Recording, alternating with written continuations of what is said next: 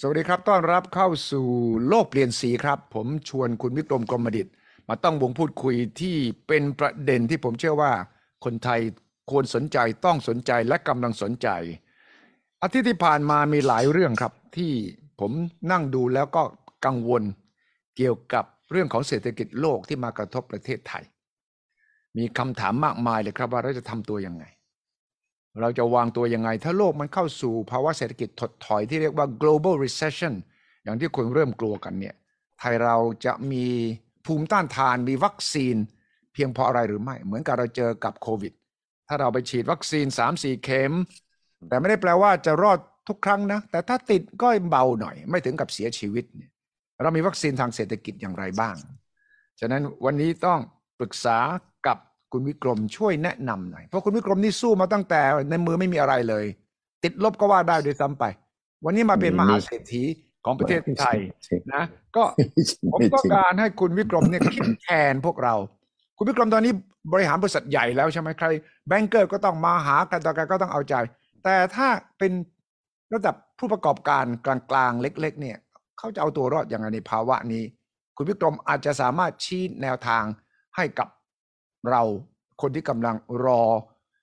ว่าแสงสว่างที่ปลายอุโมงค์มันคืออะไรอย่างไร สวัสดีครับคุณวิกรมครับ สวัสดีควันรับดีครับ คุณวิชัยแล้วก็ท่านครับเอ่อผู้ชมผู้ฟังทุกท่านครับอืมคุณวิกรมเป็นสำหรับห่วงอืมเหมือนเออผมไหมเหมือนห่วงเหมือนผมไหมเพราะว่าเออผมเนี่ยอาจจะไม่อยู่ในธุรกิจ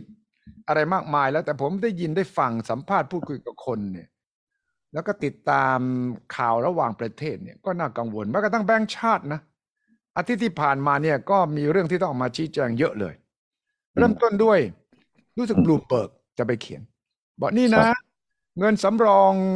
ระหว่างประเทศอะ international อืม reserve ของแบงก์ชาติเราอะมันลดลงเออเพราะว่าต้องเอาเงินเนี่ยไปแทรกแซงเงินบาทใช่แล้วเนี่ยก็ทำให้เงินสำรองระหว่างประเทศเนี่ย ลดลงไปน่ากังวลนะบลูเบิร์กโอ้โห สื่อไทยก็เอามาแปลต่อใช่ไหมครับ แบงก์ชาติออกมาเลย คุณอืมดารณีแซ่จูผู้อำนวยการอาวุโสฝ่ายตลาดการเงินของธนาคารแห่งประเทศไทยเนี่ยบอกว่า ในช่วงสัปดาห์ที่ผ่านมาตลาดการเงินผันผวนสูง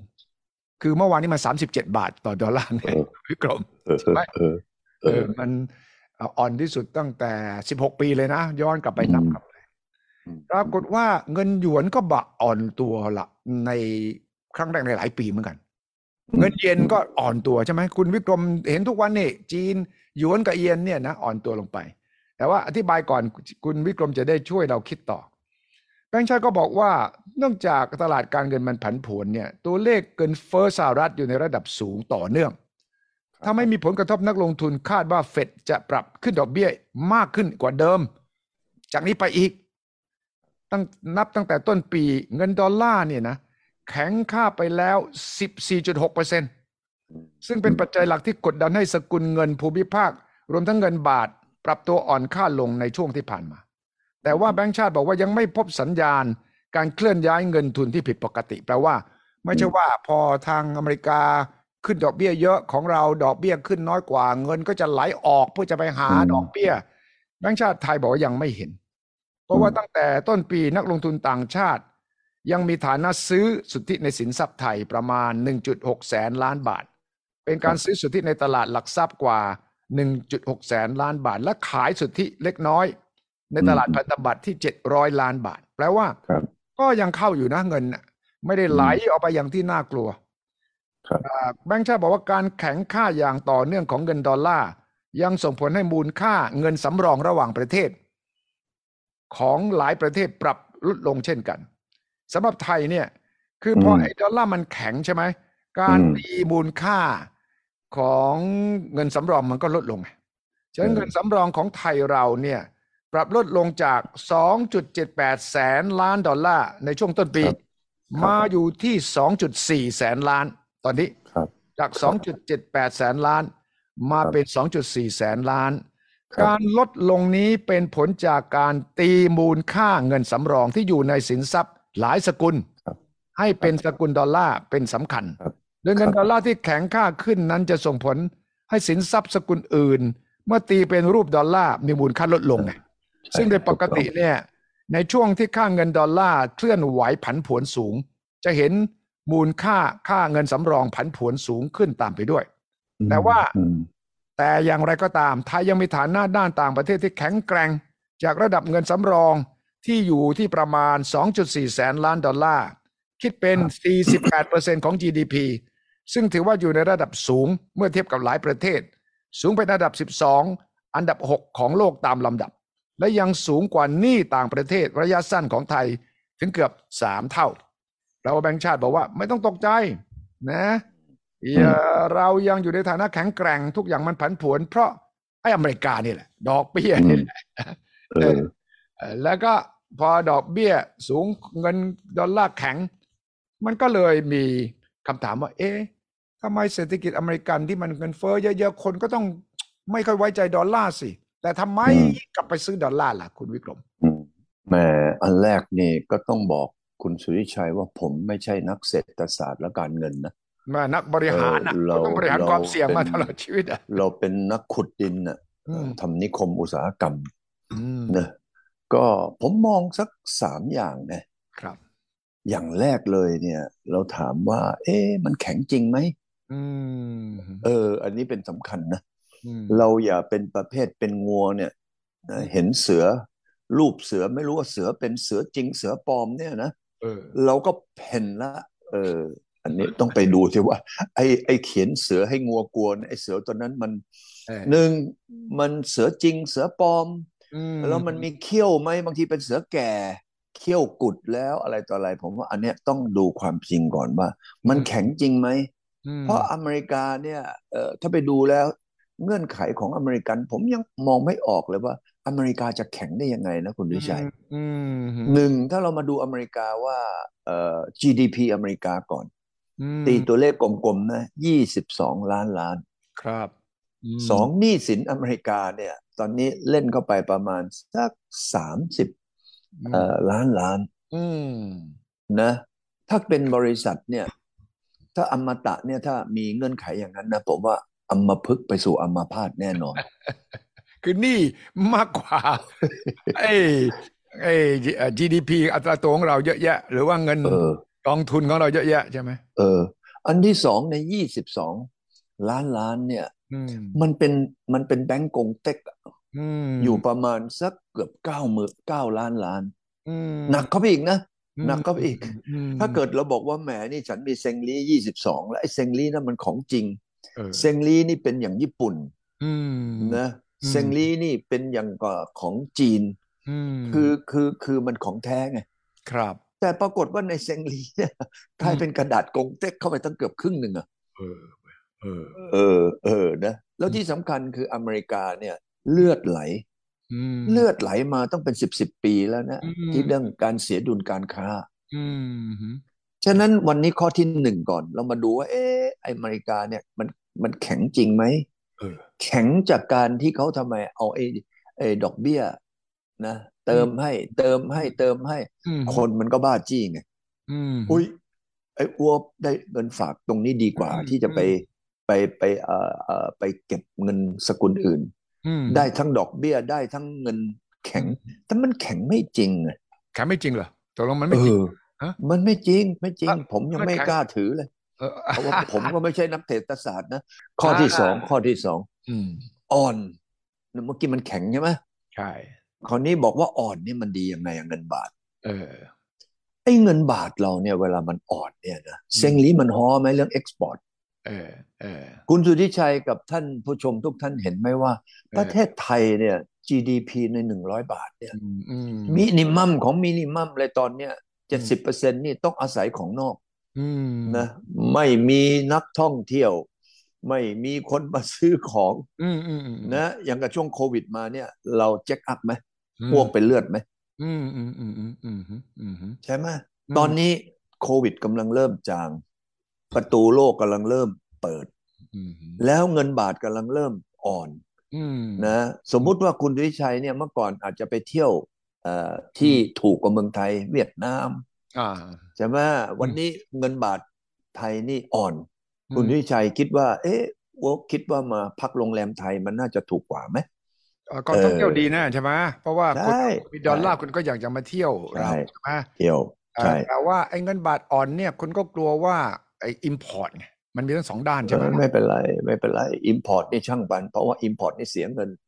export นี่ได้เงิน คุณคือไอ้วิกรม import ไม่ได้อยู่ คุณวิกรมไม่ได้อยู่ในธุรกิจที่ no import no นี่ no เรามาพูดในเรื่องเศรษฐศาสตร์โอกระเคเป๋าซ้ายกับกระเป๋าขวาเนี่ยเออโอเคใช่ไหมล่ะ ก็เพราะไอ้ดอลลาร์มันแข็งแข็งเนี่ยอเมริกันถึงจะทำไมล่ะ เสียเออดุลการค้ามาตลอดจำโอบามาพูดได้ตอนที่โอบามาเข้ามารับตำแหน่งครั้งแรกได้ไหมเอ่ยเออเออโอบามาประกาศ ผมต้องการที่จะลดการขาดดุลอืมให้เหลือครึ่งหนึ่งเออนะโอบามาประกาศ แต่ปรากฏว่าเวลาผ่านไปแปดปีอืมยังเหมือนเดิม ไม่มีอะไรเลย เพราะว่าทำไมเงินดอลลาร์มันแข็งไงอ๋อคนอเมริกันก็ enjoy ซื้อ พอใช่ยิ่งซื้อก็ยิ่งขาดดุล คนไทยเนี่ย ตอนนี้เราบอกว่าเงินทุนสำรองระหว่างประเทศ หลังจากที่เราไปมีหลายสกุลอืม ก็ปรากฏว่ามันล่วงมาเหลือสองสองแสนสี่หมื่นล้านอืมอืมเอายกตัวอย่างนะมมเชื่อไหมว่า เชื่อไหมว่าคนเที่ยวเริ่มมาเที่ยวก่อนนะอืมอืมเพราะเงินบาทมันอ่อนค่าอืมมสองสองคนซื้อของคนช้อปปิ้งมชอบไหม เงินบาทเนี่ย เวลาอ่อนค่าเนี่ยมโอ้ย การส่งออกของประเทศไทยนี่จะต้องกระโดด อ่าช่วยไหมเพ ราะว่าช่วยช่วยแต่ได้ว่าเยอะประเทศคู่แข่งของเราที่ส่งออกเนี่ยเงินเขาก็จะอ่อนตามไงมันไม่ใช่ว่าเราได้ประโยชน์คนเดียวนะ คนอื่นเขาก็ได้อืมประโยชน์ด้วยใช่ไหมอืมอืม แต่ก็มันก็ใช้เงินเงินเหรียญไงค้าขายกันอะอ่าฮะอ่าฮะอ่าไอ้เงินเหรียญเนี่ย มันก็ลดลง ไอ้จำนวนที่จำนวนเงินเหรียญที่จะใช่ขายไปที่มันว่าลดความลงสามารถในการแข่งขัน เราไม่ใช่ว่าเราอ่อนคนเดียวนี่ คนอื่นก็อ่อนเออฉะนั้นคู่แข่งเราขายข้าวขายของที่คนอื่นอย่างด้วยก็ใช่เราก็อย่าประมาทด้วยว่าเฮ้ยกู ส่งออกดีแน่ถ้าอ่อนไปเรื่อยๆ มันก็ไม่ใช่ไงแต่ที่จริงเงื่อนไขของการที่จะส่งออกได้ดีเนี่ยอืมต้องเอาไอ้เงินบาทเนี่ยอ่อนโดยประมาณอืมเราไปดูประเทศจีนที่ทำไมประเทศจีนถึงส่งออกได้ดีดีอืมอืมอืมอืมอืมอืมก็เพราะว่าจีนเนี่ยเขาคุมความแข็งของเงินของเขานะอืมอย่าให้แข็งโป๊กอืมไม่ดีอืมนะอเมริกานี่ตืบจีนอยู่เลยอืมผมจำได้ตอนที่ตอนที่เฮเลอรี่คลินตันไปอืม นะไปบีบคอนะอืมจีนเลยตอนนั้นน่ะ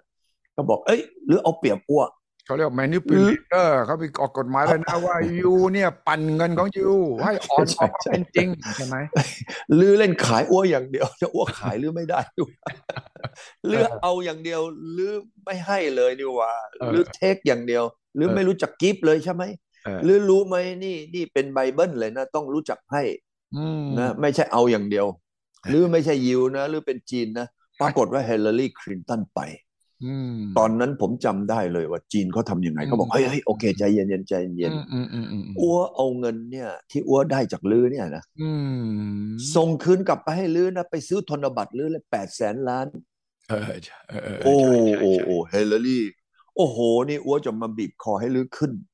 เงินนะลื้อกลับกลายเอาเงินให้อั๊วไปไป ไปถือกระดาษของอั๊วนะเออ โอ้ตอนนั้นก็กลายเป็นเงินหยวนเนี่ยอืมไม่แข็งพอเงินหยวนไม่แข็งอเมริกันก็ซื้อเอาซื้อเอาใช่เห็นไหมก็จีนก็เลยกลายเป็นทำไมหนึ่งเติบโต GDP ถัวเฉลี่ย 30 ปี โตเกินกว่า 9%ไม่มีประเทศไหนในโลกอืมเพราะทำไม เพราะจีนส่งออกไงจีนส่งออกบางปีนี่โตถึง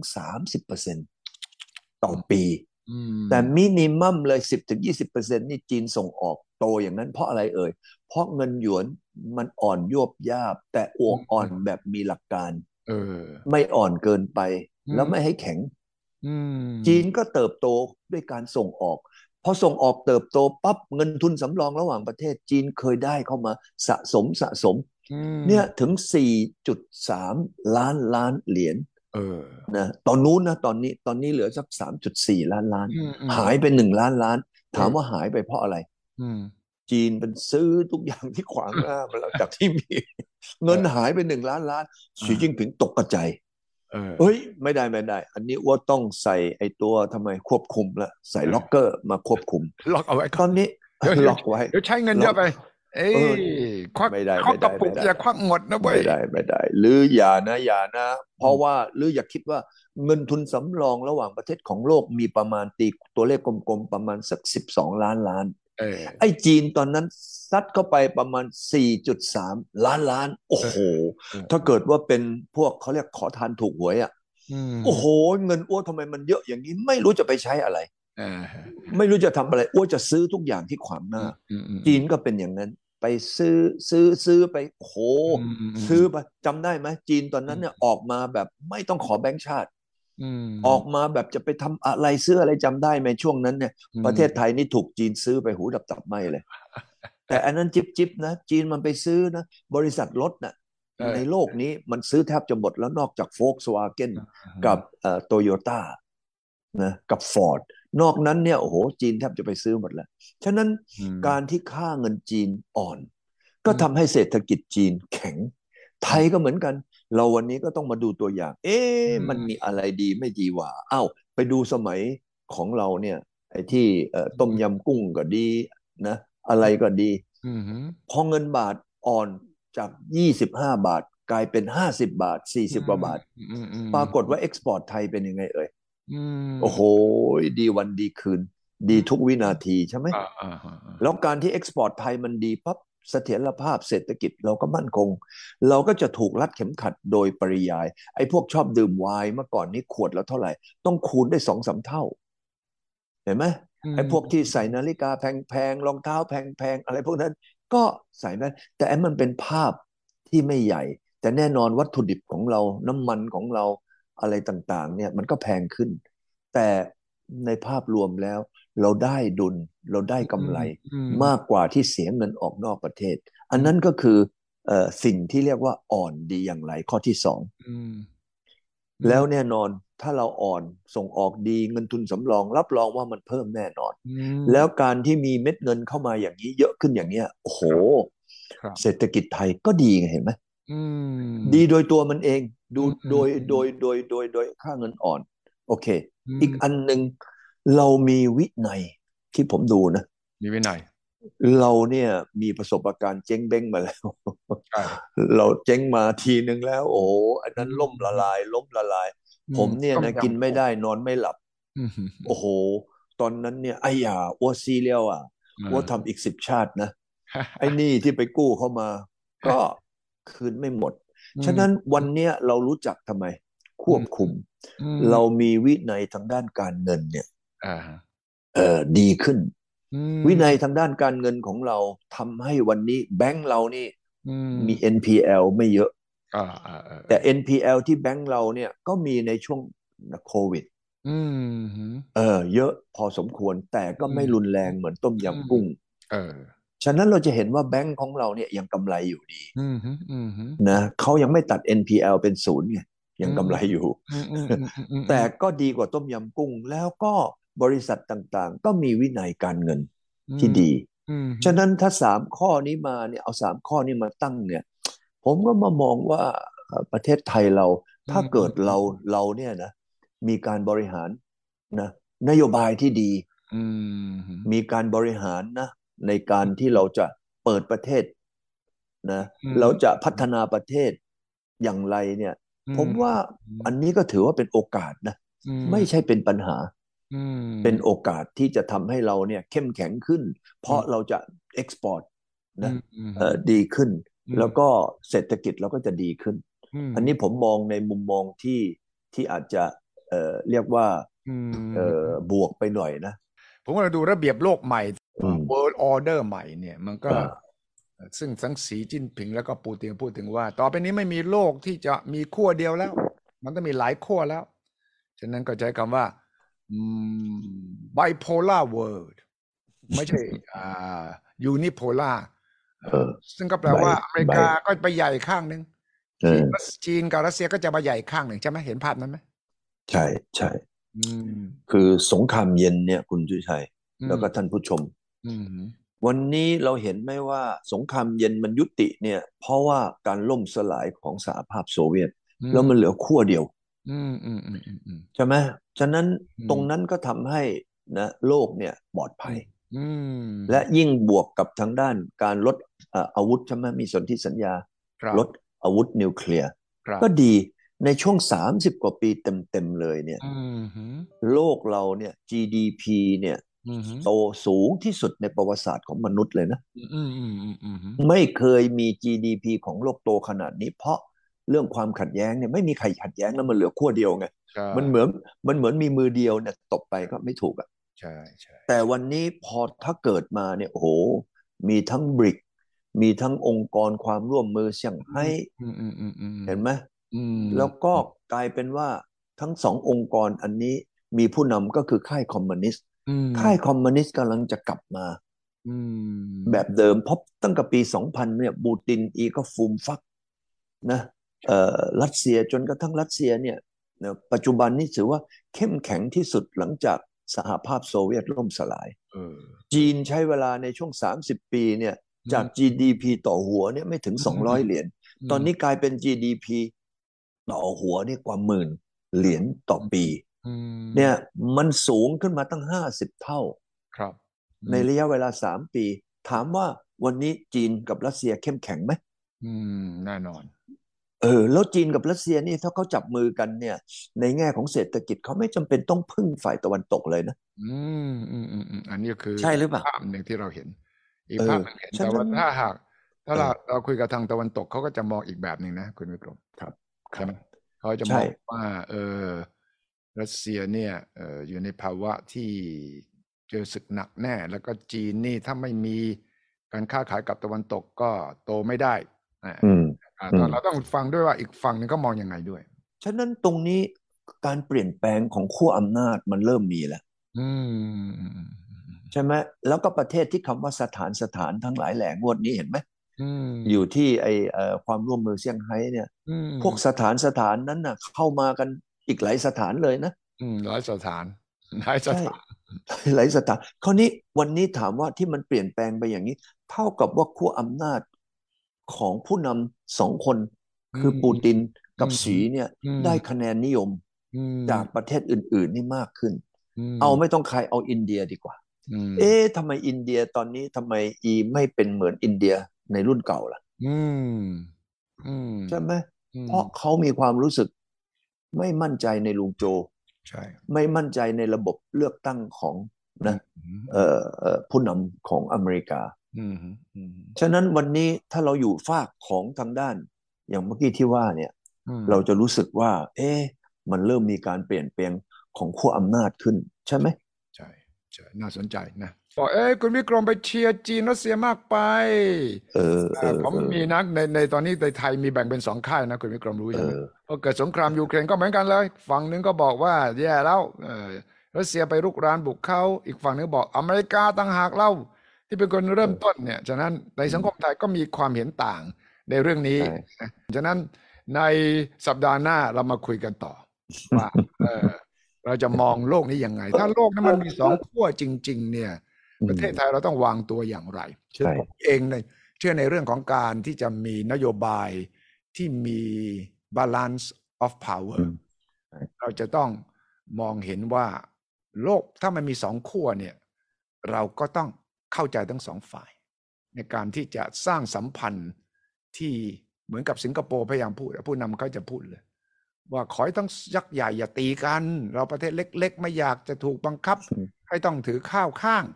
ไอ้เราก็หนีไม่ได้นะว่าเราก็คบหากับอเมริกันมายาวนานใช่กับใช่จีนก็ยาวนานอืมดังนั้นเราก็ต้องแสดงจุดเหมือนกับอินเดียตอนนี้ไงอินเดียคบทั้งฝั่งตะวันตกนะมาอยู่กับ Quad ฝั่งตะวันตกสี่ประเทศเนี่ยมีอเมริกา มีอินเดีย มีญี่ปุ่น มีออสเตรเลียขณะเดียวกันก็ไปคบกับจีนกับรัสเซียอย่างที่เจอกันที่อุซเบกิสถานนี่เหมือนกัน ดังนั้นคนก็มองการทูตแบบอินเดียนี่แหละ ที่ไทยเราควรจะศึกษา ผมว่าเราต้องมีจุดยืนนะคุณสุทธิชัย เราต้องมีจุดยืนด้วยการไปยืนอยู่ทุกจุด คืออย่าไปข้างใดข้างหนึ่ง คือไอ้ที่ผมพูดเนี่ย เราพูดจากผลงาน เราพูดจากสิ่งที่มันเกิดขึ้นอืมแต่เราก็ไม่ใช่บอกว่า เอ้ย ฉันจะไปยืนอยู่จีน เราก็ไม่ใช่ แต่เราก็มามองว่า เอ๊ะจีนมีจุดดีอะไร อเมริกามีจุดเด่นอะไรอืม เราก็ต้องเอามาทั้งสองอันเนี่ยแล้วเอาก็มาจุดใช้อ่อนทั้งสองฝ่ายด้วยจุดอ่อนทั้งสองใช่ฝ่ายใช่ใช่งั้นถูกอาต้ทิอตงย์หน้าจะชวนคุณวิกรมพูดเรื่องเหล่านี้แหละ จุดอ่อนทั้งสองฝ่าย จุดแข็งสองฝ่ายเป็นอย่างไรเออและก็เออประเทศไทยเราควรจะวางตัวอืมอย่างไร ต้องขอบคุณคุณวิกรมมากที่มาวิเคราะห์มาวิจารณ์และมาทำให้คนไทยเราต้องคิดกันจริง ๆ ให้ลึกๆเลยครับภาวะถ้าเกิดเศรษฐกิจถดถอยทั้งโลก แล้วก็โลกมันแบ่งเป็นขั้วอย่างเงี้ยเราจะอืทำมอย่างไรอืมนี่แหละครับ คคือประโยชน์ของโลกเปลี่ยนสีที่มาแลกเปลี่ยนใช่กัน ขอบคุณมากครับคุณวิกรมครับ สวัสดีคครัรับบสวัสดีครับครับสวัสดีครับคุณใจครับสวัสดีครับ